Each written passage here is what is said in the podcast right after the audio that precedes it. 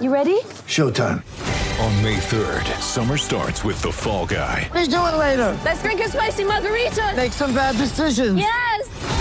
Audiences are falling in love with the most entertaining film of the year. Fall guy. Fall guy. Fall guy. That's what the poster said. See Ryan Gosling and Emily Blunt in the movie critics say exists to make you happy. Trying to make it out? Nope. Because I don't either. It's not what I'm into right now. What are you into? Talking. Yeah. The Fall Guy. Only in theaters May 3rd. Rated PG-13. Get ready for the greatest roast of all time the Roast of Tom Brady, a Netflix live event happening May 5th. Hosted by Kevin Hart, the seven time world champion gets his cleats held to the fire by famous friends and frenemies on an unforgettable night where everything is fair game. Tune in on May 5th at 5 p.m. Pacific time for the Roast of Tom Brady, live only on Netflix. And the search begins for the next Flyers head coach. Chuck Fletcher speaks. The fan base freaks out. Let's talk about it all right now. This is the Orange and Backcheck podcast with Bill Kornfeld and Scott Weinhardt. It is episode 115 of Orange and Backcheck. As always, make sure you, you are subscribed to the podcast below uh, on Twitter, Facebook, Instagram, all that good stuff. Apple Podcast, wherever you get it. It's all in the link below at Obackcheck on Twitter, orange and backcheck at gmail.com. Uh, if you have a fan question for us, if you want to discuss the press conference or have a thought on the press conference between Chuck Fletcher at the year end and uh, a guy who is going to hopefully settle us all down from jumping off the ledge. Scott Weinhardt, as always, what's going on, brother? No, I mean, I'm about to jump off the ledge myself today because my kids great. I had a great start this morning. Let me tell you, just up there screaming and making all these kinds of noises and going, you know, interrupting it's- it- dreams, interrupting dreams that I'm having that are actually pretty nice dreams. You know what I mean? It's- okay, it's, whoa, hey now. well, Mother's no, I, I, I, I tell you, it's weird. I don't know why I'm going to say this on, on, on the pod, but I had a really weird dream the other night that for whatever reason, you and I were doing something in front of 200 people, 200 Flyers fans. Okay. And um, So a live event, basically. yeah, yeah, we're doing a live event and we were, we were interviewing Martin Jones and, uh, Okay.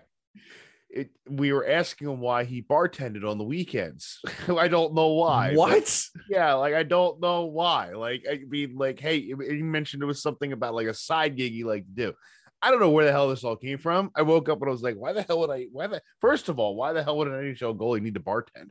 I mean, Yeah. Second Yeah. of all, why the hell am I inter- interviewing in front of 200 people? Like, you know, so logically, when you wake up, these questions start happening. So yes, when and that that's the kind of dreams I'm having, which is really weird enough in the first place. Well, So- you know, one of the goals for this podcast that I want to have in the over the next five years or whatever it may be, it less depending on how big our audience gets. Like, I want to have those live events with players. So maybe you were looking ahead into the future. Not Yeah. necessarily Martin Jones isn't going to be that first guy. No offense to Martin, but like, Mhm.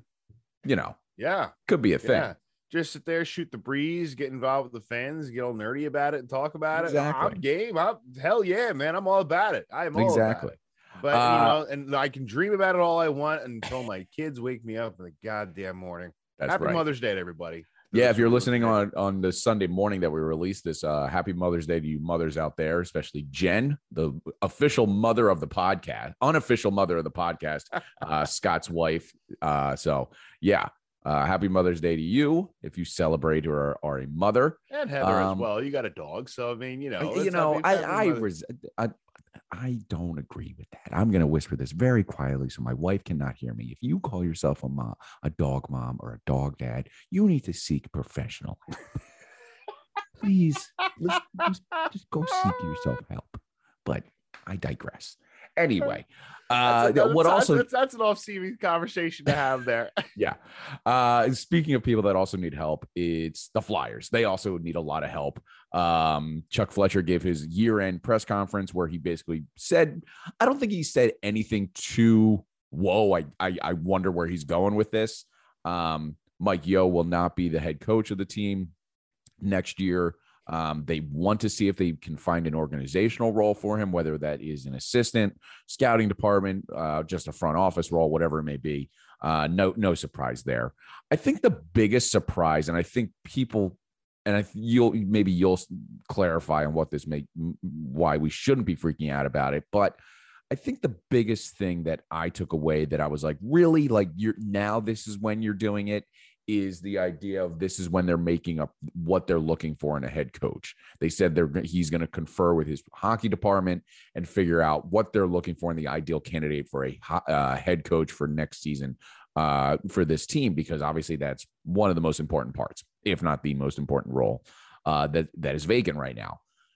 I find it hard to believe that they don't have a profile on a guy that they are that they want. I mean, you've heard Tortorella's name out there uh, for a couple of weeks, and, and Bruce Boudreau.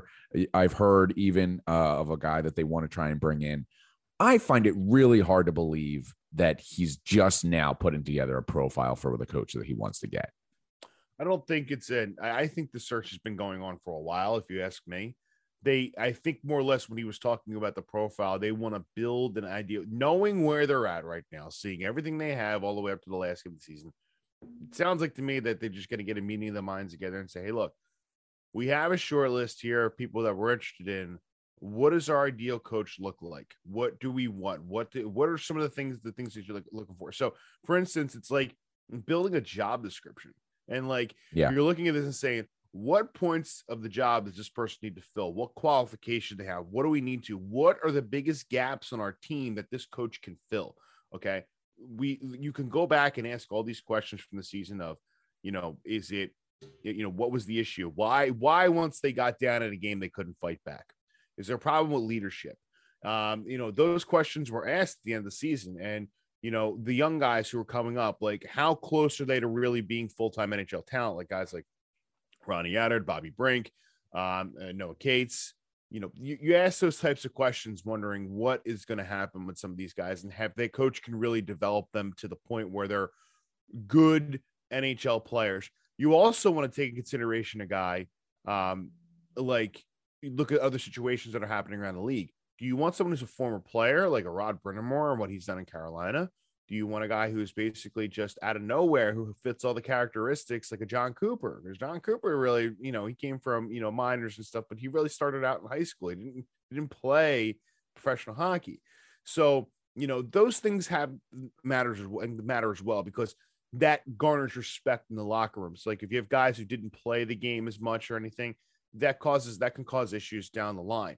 So it really comes down to what what you know what as far as the qualifications they really are looking for to fill the gaps to get this team to the next level. Because really you know with all due respect mike yeo we, oh, we kind of knew he wasn't coming back. And like and that's the thing is that he's a class guy. He did everything he could. He was uh, straight up honest a few weeks ago saying that scotty bowman couldn't save this team right now you know and scotty bowman's the best coach who ever lived probably right next to toe blake yeah. but you know i I look at this situation and think in general, you know, they're going to put him in the organization somewhere else, which is a good thing because the players have a lot of respect for him. He just, you know, and that they need they need to get all together and saying what is the biggest reason that this team failed this year? What was the biggest reason? Because you change coaches midseason with a different voice and it didn't work.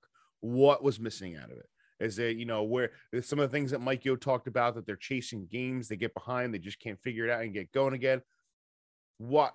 How could a coach help with that? What? What do what do the players need? Are we they too soft? They do all these things go into, into consideration. And I think that when you talk about like a profile, when Chuck mentioned it, we want to build out a complete profile saying we want to check all the boxes for everything that we need because they know they have to nail it this time. Chuck knows he needs to nail it this time. His job is on the line with this one. So if this yeah. coach doesn't work out, he's gone. So it's like, crazy that it's already been four years of of Chuck Fletcher.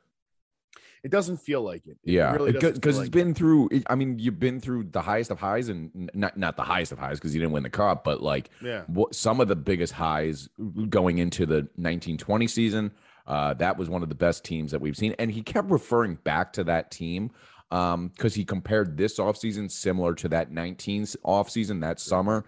Um, I don't think he's totally wrong, but like, but to the point about finding a head coach, I think the problem is, and he kind of addressed this in, in the press conference, is, and you just said it as well, like, what does this team need? Does it need to find a veteran presence? Does he need to get Is it simply once Sean Couturier and Ryan Ellis are healthy, then you have a complete squad in terms of then you can take on uh, young talent risks of even Tyson Foerster that we haven't we didn't get to see because of his shoulder injury. So he's been rehabbing through that, but he's shown a lot of promise down in the AHL when he came back. Obviously Noah Cates, Ryan Attard, or uh, Ronnie Attard, and, and the like. Like this is a not just a, a one of the most important seasons for Chuck Fletcher, off seasons for Chuck Fletcher.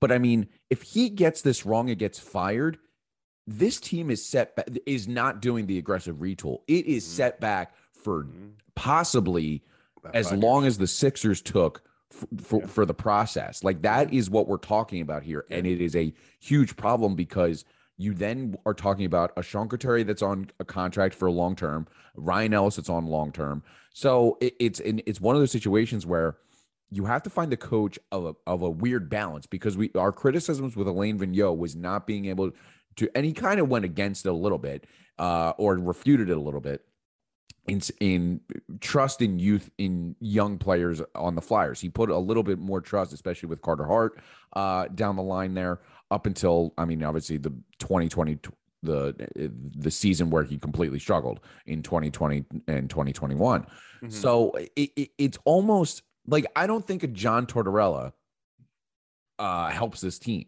Like no, I I I, I, I, think it would not be at all. a huge mistake. And yep. and I think uh, James of High and Wide even said that the only player that the rumor he heard was the only person preventing John Tortorella from entering this locker room was Chuck Fletcher.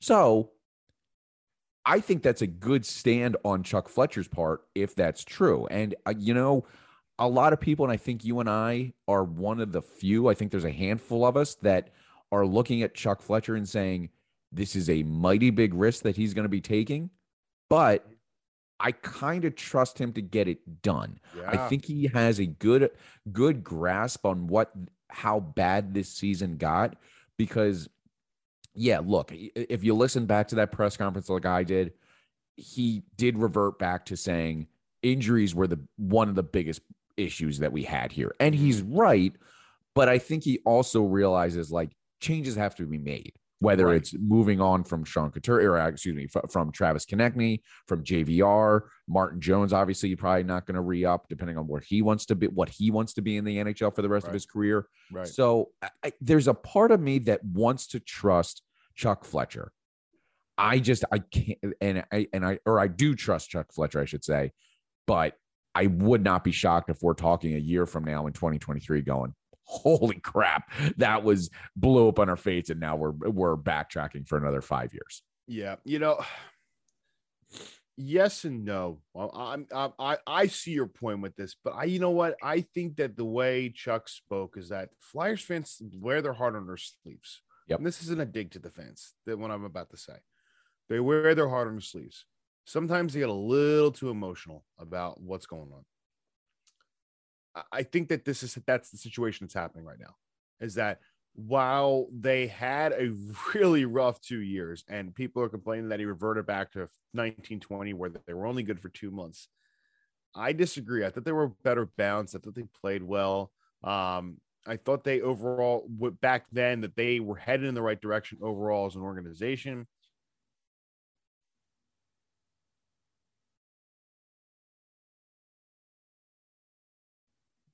The year after that, this year, everything went to hell with all the injuries. I, I sit here and I can tell you that I, I think when Chuck Fletcher speaks and he talks about the bigger vision for the team, that's what drives, that's what gets me going, is that you can see where he wants to take this thing.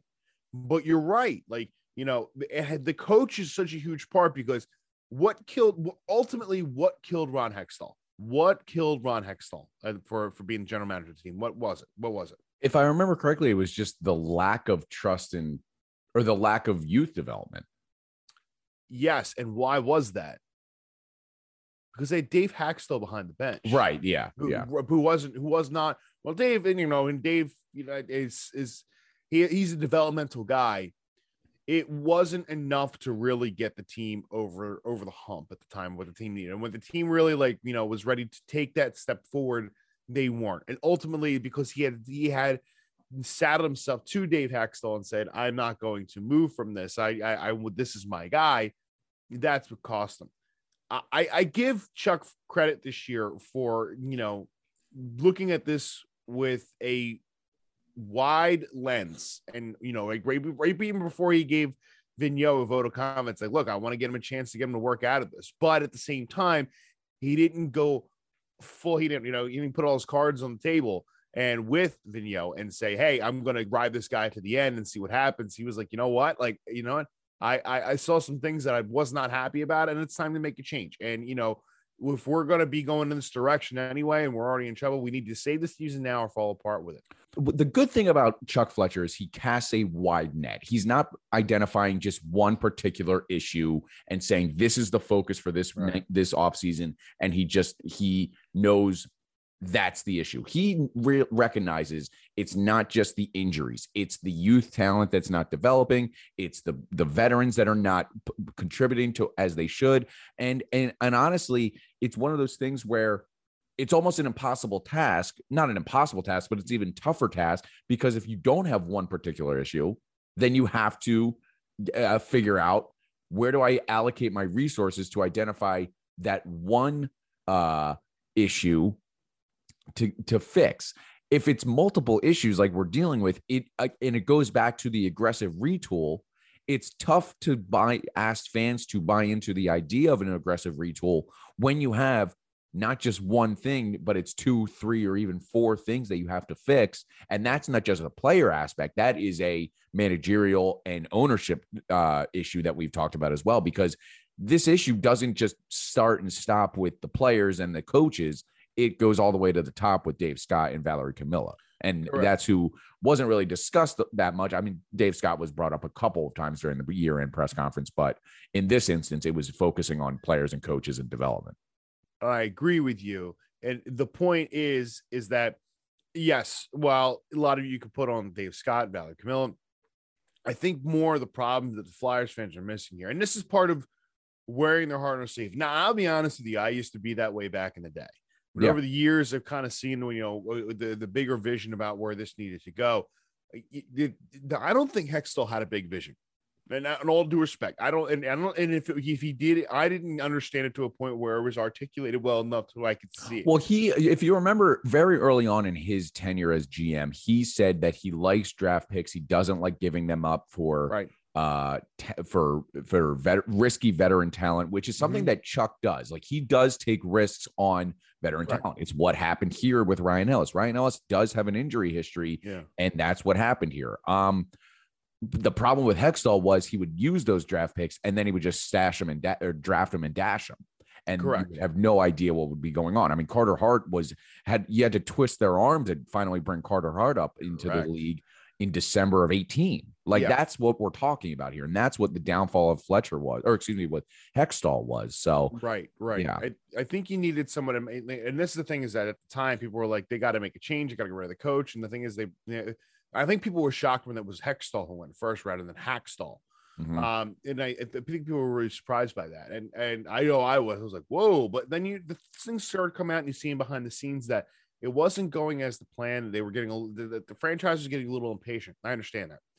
But here's this this what people don't understand, and they're gonna sit here and say, Oh, you're just making excuses. That's not what to, what you're seeing today is the fallout of the Hextall era. Now, the reason why people bring up 1920 or Fletcher brought up 1920 a lot is because that was the last time they really got a full 82 size 82 game uh, for the most part, a 60 game sample with a healthy team. And and that's things that they got COVID. A lot of them got COVID following year, and then this year they weren't playing well to start, and they got injuries, and everything just went to shit really early. Yep. The the reason they bring up 92 is say, look, we've seen it happen in the past. The problem that Chuck Fletcher is going to have this summer, and I think that people really need to brace themselves for, is that, and I've said this for years on this podcast, it takes two to tango. Yeah. They have to rely on player movement and trades now in order to upgrade the team because they don't have enough in the pipeline right now to really build a young team internally like a Tampa Bay, a Carolina, um, you know, uh, Colorado throughout the years, um, you know, Toronto. They don't have that talent right now. They don't. And in order for them to get that, that takes time. You need you need capital, you need draft picks, you need to move players in and out and stuff like that. Now, in order to upgrade the team to a point, they need to target players who might be on the move, worry about the financial aspect of it, and then make it that way. So that way they can make the team better because there just isn't enough in the pipeline for players to come up and have an immediate impact. And the players don't have enough talent down there as of right now because they've been in that mediocre stage where they're getting mid first round picks. They don't have that top end talent that can come here and really turn this thing around right by by one player. Now, with that being said, what people need to look out for is that there's could be a situation where it was like 2021 where he tried to go get a replacement for Matt, Matt Niskanen and our 19 or 2020 to 2021 where Yeah. he tried to go get an upgrade for Matt Niskanen after retiring and he wasn't able to do it. You you I think you might see a little more player movement this summer because everybody's trying to get better, but financial implications might be the problem there. So you might have to move some contracts out, and there might be some shuffling that they might be willing to do internally because they want to see how this team is is, is healthy. And I think that that's could be something that could be a downfall for this summer. So with Chuck Fletcher right now, he's putting a lot of risk because he's got to make sure he nails this coaching search. The franchise needs to do that. That's priority number one, even before player move. And I'm glad- gotta nail that. and I'm glad that they're not setting them like look, I I realize I, I anticipate it'll be before then, but I think it was Sam that asked him at the at the press conference that Mhm. said, "Do you have a timeline for when you want a deadline of when you want to hire your coach?" And he said, "No. I mean, obviously, uh, uh, trying to get them hired before the draft is Right. is important, but it's Right. not the end all be all because Right. the GM is the guy that has to make these picks, but Right. it's a collaboration effort. I'm glad they're not putting pressure on themselves. My guess is we will have a new coach by the time the draft starts, not necessarily draft lottery, which I think is usually in the Stanley Cup, one of the Stanley Cup final games, isn't it? Or one of the Eastern Conference or the conference finals games. But when we figure out where the Flyers are drafting, which is likely number four uh, overall, unless some crazy stuff happens and they get the top pick, like I, I don't think it is a hey we need a coach in here so it, to to get their research done to get their interviewing done and figuring out who can navigate this ship because again it goes back to my point about you're not navigating a ship of uh Ottawa players that are all it's all young players that are developing and trying to figure out their system. It is a com it is a tough navigation to do because it is a combination of seasoned veterans like Sean Couturier, uh, Travis Konecny, because uh, and Ryan Ellis, and you and the guys like Carter Hart, Noah Cates that you might Cam York you have a lot of faith in, uh, Bobby Brinks, Ronnie Attard, like these kids are going to be playing in the NHL in the next two years, hopefully. Not Right. necessarily next year, but certainly will be in the conversation in two years. So you have to find that coach that can't just uh, adhere his system to the veterans. He has to have a, a, a integral of a combination of both. Otherwise, this thing's going to blow up in their face. So the, the fact that they're taking time uh, to do it is is is meaningful. Yeah, and I and here's and here's the here's the big key is that don't look at just names. Like Tortorella always comes up to being around a lot, but Uh, you can't- I, am is- so is- tired of the same old the old boys club. Right. Like, forget it. I Right. like the, the Bobby Brudeau's of the world, or wherever, uh, like uh, Bruce Bru- Boudreau. Bru- Bruce Brudeau. Sorry. Yeah. Uh, and and Ron Hextall or I can't Ron Hextall, John Tortorella, Yeah. like these guys, I don't want anywhere near this franchise. Yeah. You know that they're not fun. Look at Yeah. what, what how Ron uh, I keep saying Ron. Look at how John Tortorella looks at how this league is. He's a curmudgeon. Yeah. F him. We don't Yeah. need this kid, this dude in the in the. in He's the- in- type of guy scene. who would scream at Trevor uh, Zegras and Troy Terry for making fun plays in the NHL. It's Yep. bad for the game. Shut up, Yep. dude. Like, like stay on like- TNT and be the Yeah. old guy that yells Yeah. at the cloud. Listen, sometimes, and that's the thing, and that's not a bad thing, is that he's got an old school look, and that's the thing. But as far as it, but it's not going to work in today's game because you know Yep. why? You just had a Vigneault, you had a you had a Tortorella type in Vigneault, and that didn't work out too well. and it it almost worked, but it blew up in their face after. right. after Well, I mean, the message goes thin after a while. That's people Exactly. realize. That's why like Yep. those guys like Peter Laviolette like do that. You know, they, Yep. they they just they have it. Coaches have a shelf life. I mean, like, let's be honest here. You know, Jon Cooper was hired in March 2013 with Tampa Bay Lightning. He's the longest NHL uh, tenure head NHL coach. The, the other one behind him is Mike Sullivan. That was December of 2015. yeah, So, and he was an interim who won the cup that year. So you're you're talking like coaches generally don't stay long. And other than that, you're seeing the long generally you're seeing 18, 19, 20, 21. Like they there's a lot of turnover in that position. Yeah. But don't focus on a guy like John Tortorella. Look at names. Don't look at Rick Tocchet either. I'll be honest with you. I'm sure they have him on the short list, but you know, some guys are probably like, eh, it's not the right fit for me, or I don't want to do that, or I want to stay in broadcasting. Don't be surprised if it's some sort of guy either coming in from uh from a junior from a junior league, Yep. which is okay because you have a guy like WHL, OHL yeah, kind of thing. Like Yep. DeBoer, he was about kind of go John Hynes. Like those are types of coach like that, like Sheldon Keefe. Like as always, as as much as you know, I have issues with Toronto. Sheldon Keefe is a guy who's proven he can win, has a proven track record down in the in, in lower levels of hockey.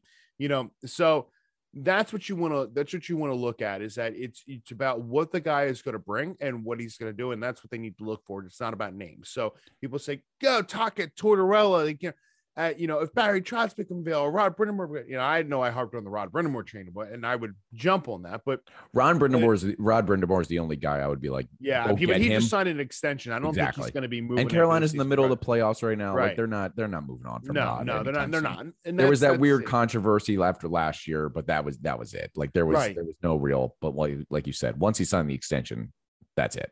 Right, exactly. So I think it's I think overall the, the the fans really have to take a perspective of where the organization vision is going. Like Chuck knows what's on, you know what's what's what's in, what's at stake here. He knows. He knows. He he- does. And he- again, it goes to I think if people were to if we were to put everyone on, on a uh, on a uh, on a lie detector test yeah. Mhm. and say who do you trust more, uh, Chuck Fletcher, Dave Scott, Valerie Camillo, everyone that says Valerie Camillo and, and and Dave Scott are lying to themselves. Like they people trust want to trust Chuck Fletcher more than those people. right. The problem is that those those two are above Chuck and they have final say in terms of money allocation and everything like It's that. really it's really Dave Scott. It's Right. really Dave Scott. Right. Like Val runs the business side of the you know the organization. It's- stuff. So so it's tough for me because as long as they're there, whatever Chuck does, or it sounds like Chuck has the vision that he wants,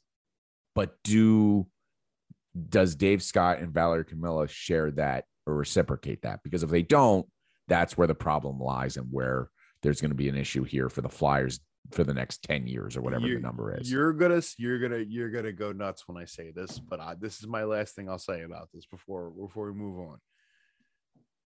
You have to give that people opportunity to make mistakes. And did they go? Oh, hang on. Did they go the wrong Oh. way? Did they go the wrong way? Did, did Dave Scott and Valley Camillo go the wrong way with their business strategy? 150% they did. Yep. But Chuck Fletcher hit the nail on the head saying the revenues will come in and the people will come back once the team is good again. We can sit here. yes, and but how long does it take? Hang on, hang on, Okay. hang on. Let me finish my point. It can be people can be really annoyed with the fact that you know they the Flyers didn't do much as far as until later in the season after the fan opened a town hall with things regarding you know uh, the business. I- I, they started making corrections to that, and I, I respect that. They're trying. They're trying. They're really looking at this and saying, "Okay, that. what do we got to do?" Okay, you got you got it. They they've seen it doing everything. They give a tribute to Mr. Snyder, on his, uh, you know, and all that. And I thought that was excellent. They brought you know his daughters in to sit in the club box. I, I respect that a lot. They're you can tell they're trying. It comes out of this is that they're everything is under the microscope even 10 times more because they were been really bad the last two seasons. Yep. But Chuck Fletcher hit the nail on the head.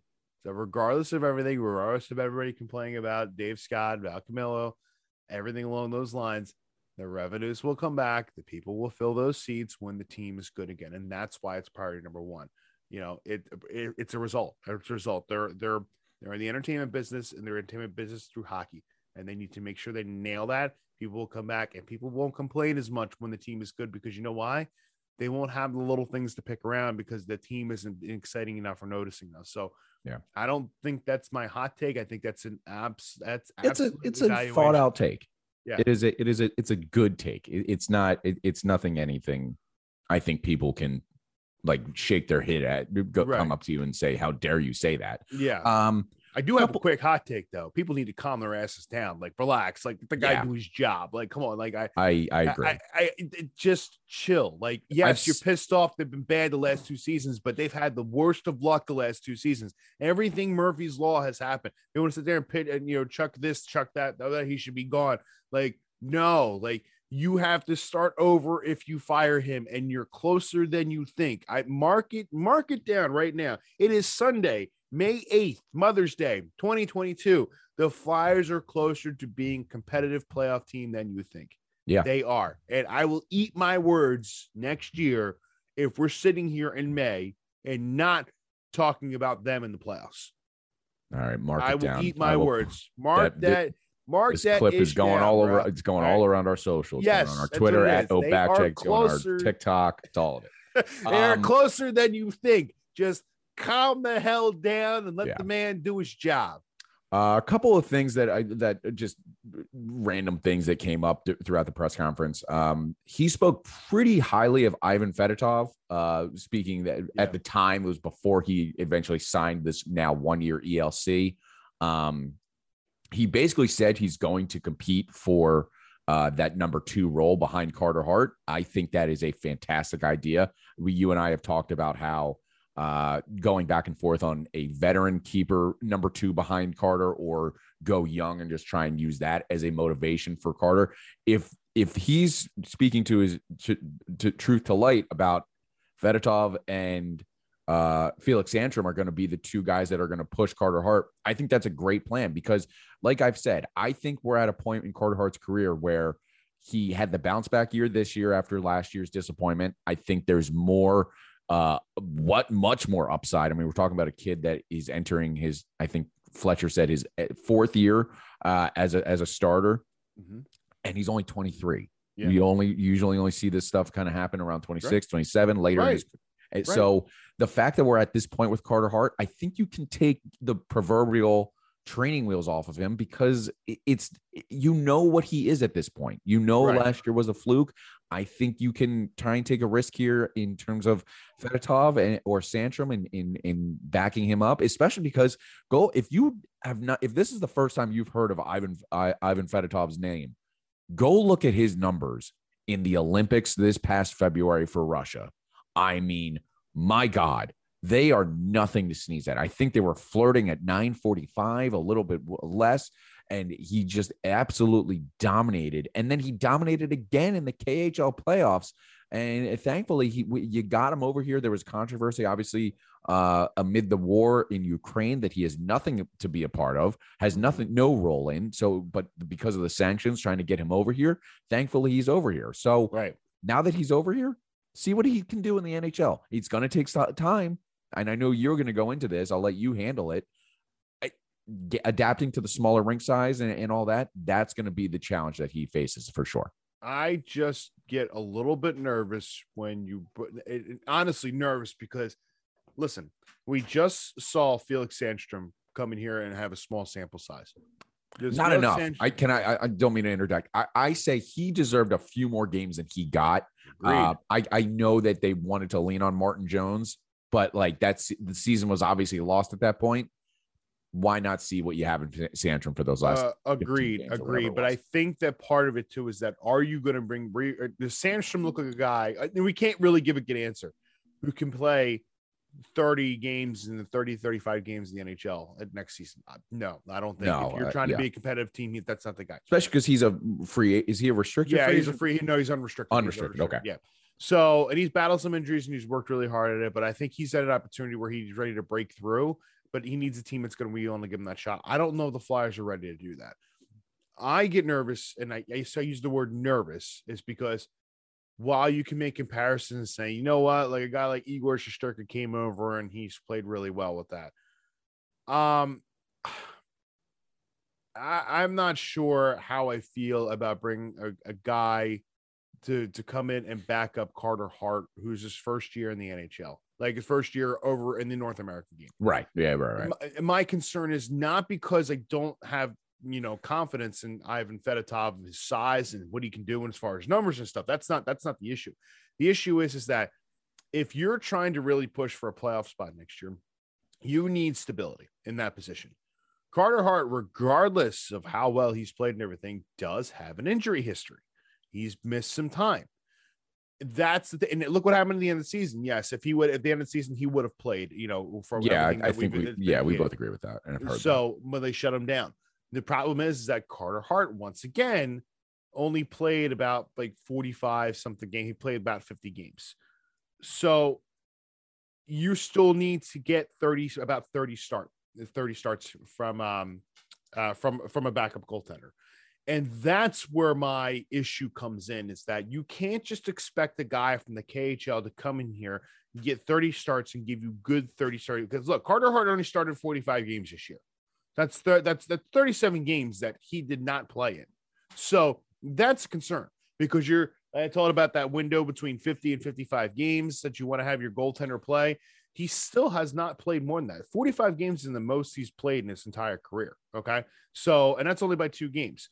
And so we went 31 and 18, 19, 43 and 19, 20, 2021 was 27, 21, 22 was 45. So if you're going to have a goaltender that can't pull out 50, 55 games, you need someone reliable to come in and, and do that. Now, you're not in the days anymore where you're going to run 60 games, but you got to give him time to acclimate. So whether you you bring back Martin Jones, which if I were Chuck, I don't for money. I think if there's a reason Martin Jones has come back, it's because of money reasons. I don't think it's because you know he was he didn't do enough job. Because I thought Martin Jones he had his highest save percentage in three seasons on a bad team in 900, when on a worse team on a, a team at the same size. It, it, or it, skill wise, the past couple seasons, it's been under 900. Here he hit 900 for a backup. You, yeah, he did all he could on a on a on a tough team. Yep.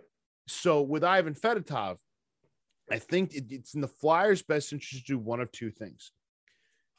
One, sign a veteran, Martin Jones, or someone who's available out there on the cheap who can has NHL experience, who can play 20 something NHL games, who's got a wealth of experience. Right? Yes, might be on the backside of his career, but like like a Brian Elliott situation, you're not asking the guy to play 35, you're not every single night. You're you're asking him to play about 30 games, you know, probably every third game to play.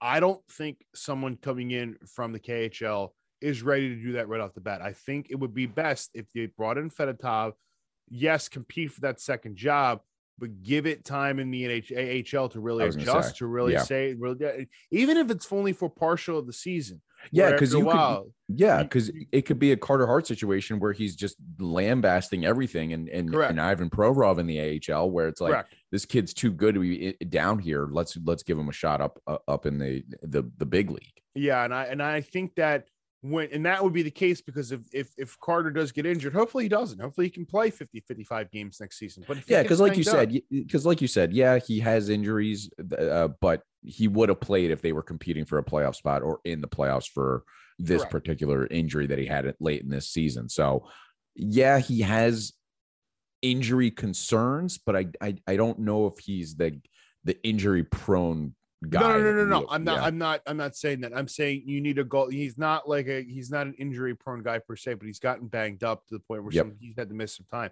And that's what I'm saying is that if you you need a you need a goaltender coming here who can help you win games. Yep. Like, and it's not again. It's not about confidence in Ivan Fedotov. There's a confidence in his ability. From what I've seen, his numbers look really good. It's just I think there for goaltending, what people don't understand is that it's not just plug and play. Like, oh, you just need to stop the puck. right. It's different. The rink size is different. The communication is different. The way they play is different. There's a lot more crashing the net. You know, there's it's it's a lot more of the game is a little bit different where you need to adjust to it. It's not that he can't do a good job, but eventually do 30 starts in the NHL. It's just that coming in here and throwing him into the wolves and the fire in the NHL is not the best thing you could do for a goal. it's not fair either. Like it, it for a player development, that it's certainly not fair for them. especially goaltending because goaltending is Yeah. a long time to develop. Now he's 25 years old, so he's older than most players coming over. He's 25 already to begin with, so that is a benefit. But you don't want to get into a Mikko Koskinen situation either, where you have a guy who has a wealth of talent, and you get in here and God, he's just not something's missing from him. He has hot and cold, hot and cold. We've seen that in the past. We've seen it on Terra Dinamaki, like you know, hot and cold, hot and cold. You, you give him a time to adjust, and Yep. then after that, you know, get a veteran on the cheap or re-sign Martin Jones if you have no other option, you have to go in, then you got to go with it. But you're taking a risk there. Um, and you're going to be, be leaning on Carter Hart to play more games. I just think for the best interest of the team, the best interest of Carter Hart, I think it's worth for one more season before with Fedotov Yeah. to to to let them have a veteran goaltender to move forward. And you know, I'm not going to sit here and make judgments on on Fedotov's play specifically because I haven't seen enough of it to be honest with you to make a full evaluation.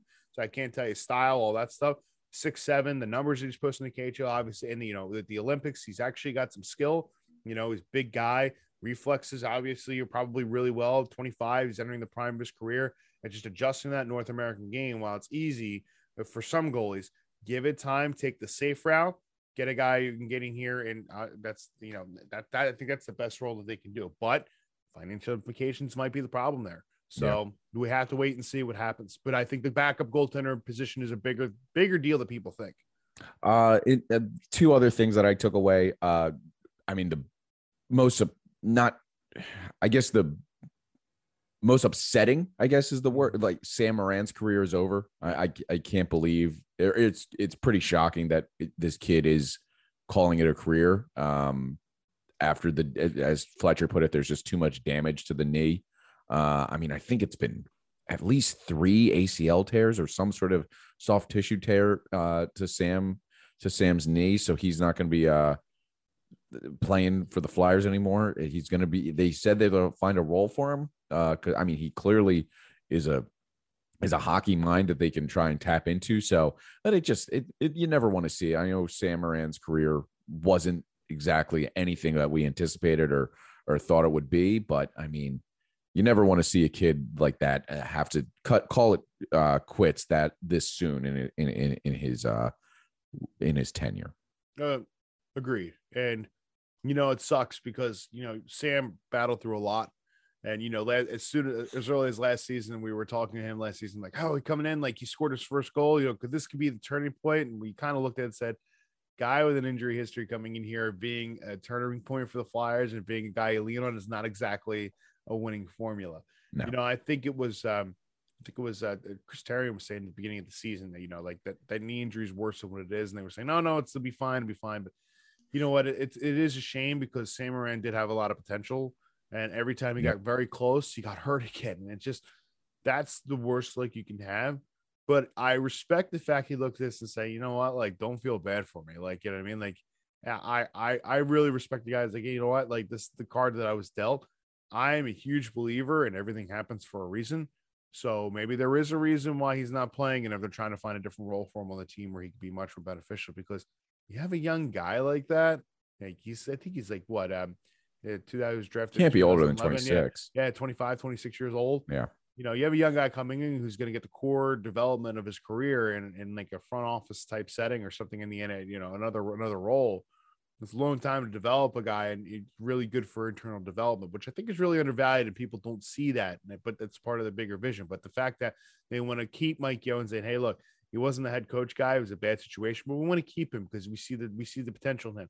We want to have, you know, um, a guy like Sam Morin where he can't play for us, but we want to find a role for him in the organization. Wouldn't you want that at your job? Like, Yeah. Yeah. And, and I honestly think about it that perspective. Like, say, like, oh, what are these guys doing? Like, like no, like they respect people and they value these people and they they realize that there's potential there and they want to create roles for them. And ultimately, that's what you want in any kind of company or business. And I really respect the fact that yeah, he can't play anymore, but we like that everything he's been through and he battled and he's tough. And you know what?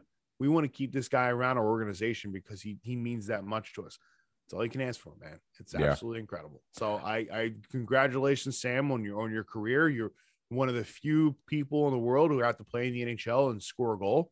Um, you know, and he's right. He says, "Don't feel bad about you know, don't feel bad for me." It's like I, I he's he got to accomplish his dream as best he could, and he got some bad luck, and he worked his worked his way back to get as best he could. But you know what?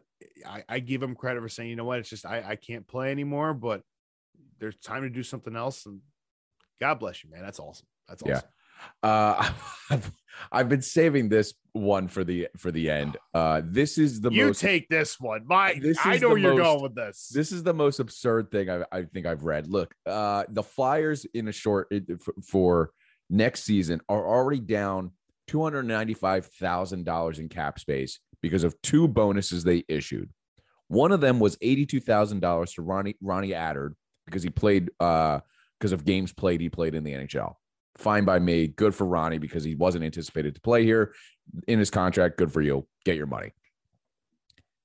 Joel Farabee was awarded $212,000 for in bonuses for finishing as the one of the top four def, uh, forwards in the plus minus category. That sounds great and all. Good for you, Joel Farabee. The problem is go look at the stats. Joel Farabee for the 2021 2022 season was a minus 11 in plus minus. At what point are we going to realize that we cannot award bonuses to players that get look? I know it's in the contract, but you had to have thought about a clause if you're the Flyers and say, yeah, but if you're within a threshold of minus seven or worse, we're not going to give it to you because everything went to hell and we suck and we're terrible and clearly something went wrong. Like this is basic contract negotiation, but I guess Joel Farabee's agent, whoever they are, good for you. Good, like good, good for your client to get that money. But now, look, two hundred ninety-five thousand dollars doesn't sound like a lot. But when you're talking about a team that's going for the aggressive retool, you need as much dollars and cents as you can find to help this team out. So now you're down two hundred ninety-five thousand dollars.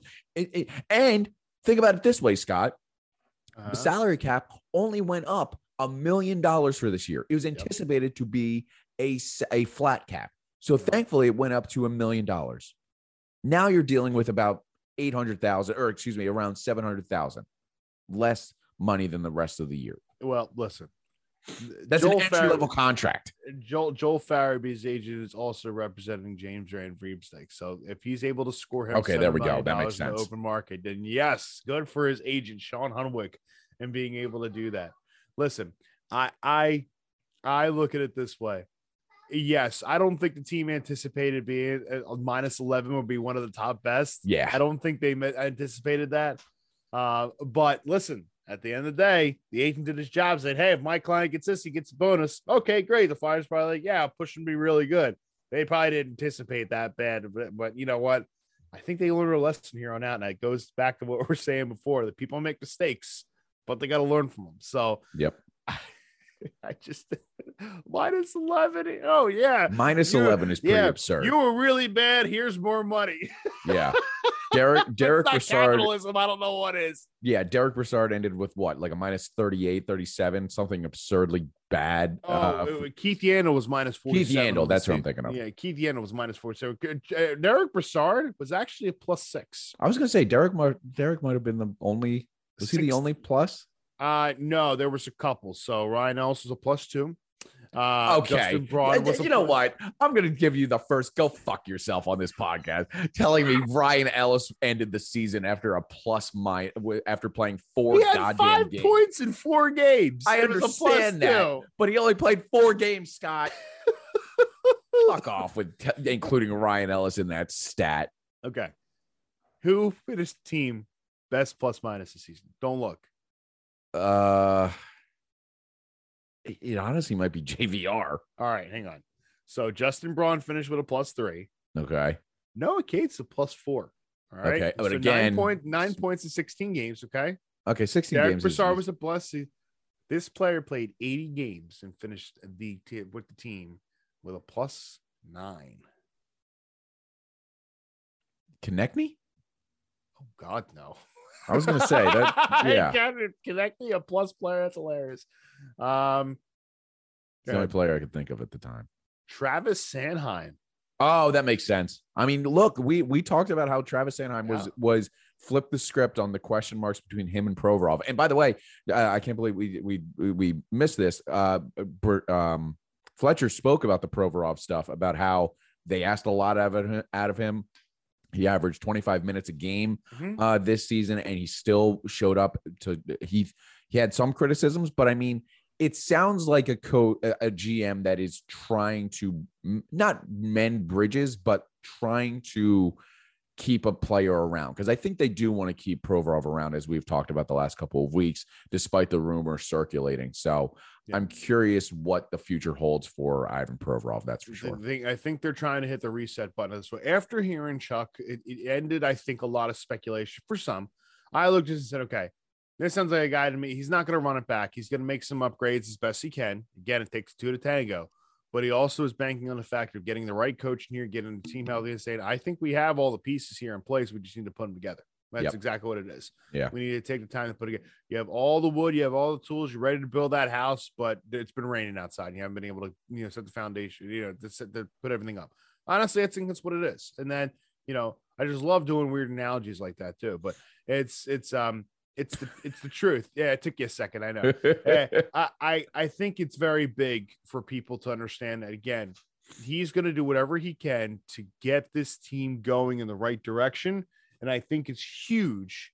The fact I give him a lot of credit, saying, "Look, at that, you know, the, the the bigger vision here is X. We're not there yet." yeah. And I think that some of this is cleaning up the pieces from the Hextall era. With all due respect, not putting blame on anybody else. We mentioned it before. Players coming in here, not doing what they need to do, nailing the coach is step one. Step two is continuing developing your young guys who need to replace Claude Giroux in the leadership thing at stand at this point and take over the team. And I think that's all relative. I think that getting a coach in here who can empower them to do that with a fresh set of eyes, a fresh, uh, fresh perspective, is going to be very beneficial for this team. And I'm telling you, and I will say it one more time Mother's Day, May 8th, 2022. They are closer than you think. So, yeah. So, you know what? Bill, go fuck yourself. Well done. All right, that's going to do it. Episode 115 of Orange and Back Check. Give us what your thoughts. What were your reaction after seeing that press conference with Chuck Fletcher? Orange and Backcheck at gmail.com. Give us your thoughts. Uh, follow us on Twitter, Facebook, Instagram, all that good stuff. Orange and Backcheck Podcast at O Backcheck on Twitter, at Orange and Backcheck Podcast on Instagram. Thank you so much for listening. We'll talk to you next time. I understand my connection was. There we go. Thank you. Stupid Bluetooth mouse, piece of shit.